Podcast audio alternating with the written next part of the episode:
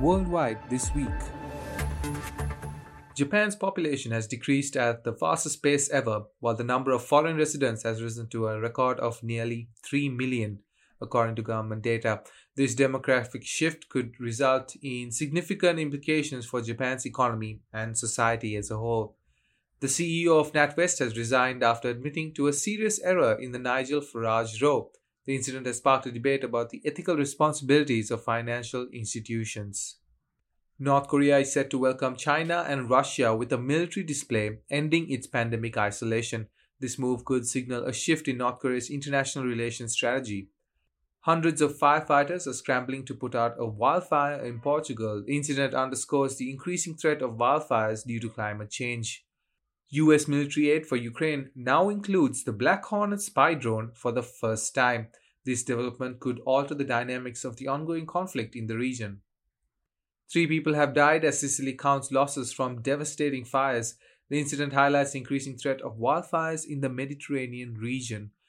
Israel's Netanyahu has suffered a poll dip due to a judicial crisis. This could have implications for the political landscape in Israel.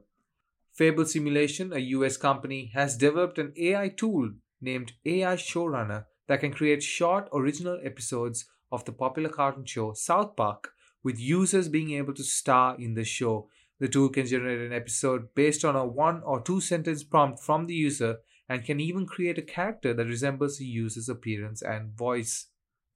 The world's largest chipmaker is investing in a new plant to meet soaring demand for AI products. This reflects the growing importance of AI in the global economy. LGBTQ Malaysians have criticized Matt Healy from the popular band 1975 for his lack of awareness following an onstage kiss. The incident has sparked a broader conversation about LGBTQ rights in Malaysia. Dozens of whales die in a mass stranding event in Western Australia. The cause of the stranding is currently being investigated. Europe is grappling with an intense heat wave, with people in Italy, Spain, and Greece sharing their struggles with soaring temperatures. The heat wave, which is forecasted to continue, has led to changes in daily routines, with people seeking ways to stay cool and avoid the punishing heat. The situation is a stark reminder of the escalating impacts of climate change, with extreme heat events becoming more frequent and intense. A video of two women in Manipur being forcibly stripped, paraded naked, publicly molested, and allegedly gang raped has shocked India, prompting public outrage and condemnation from figures including the Prime Minister Narendra Modi.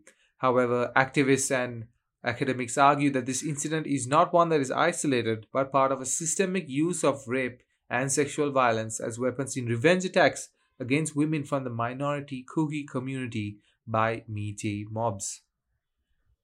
Firefighters in Greece were struggling to contain 82 wildfires burning across the country, 64 of which started on Sunday, the hottest day of the summer so far, as well as huge blazes on the island of Rhodes, which forced 19,000 to flee. Wildfires also broke out on the islands of Evia and Corfu.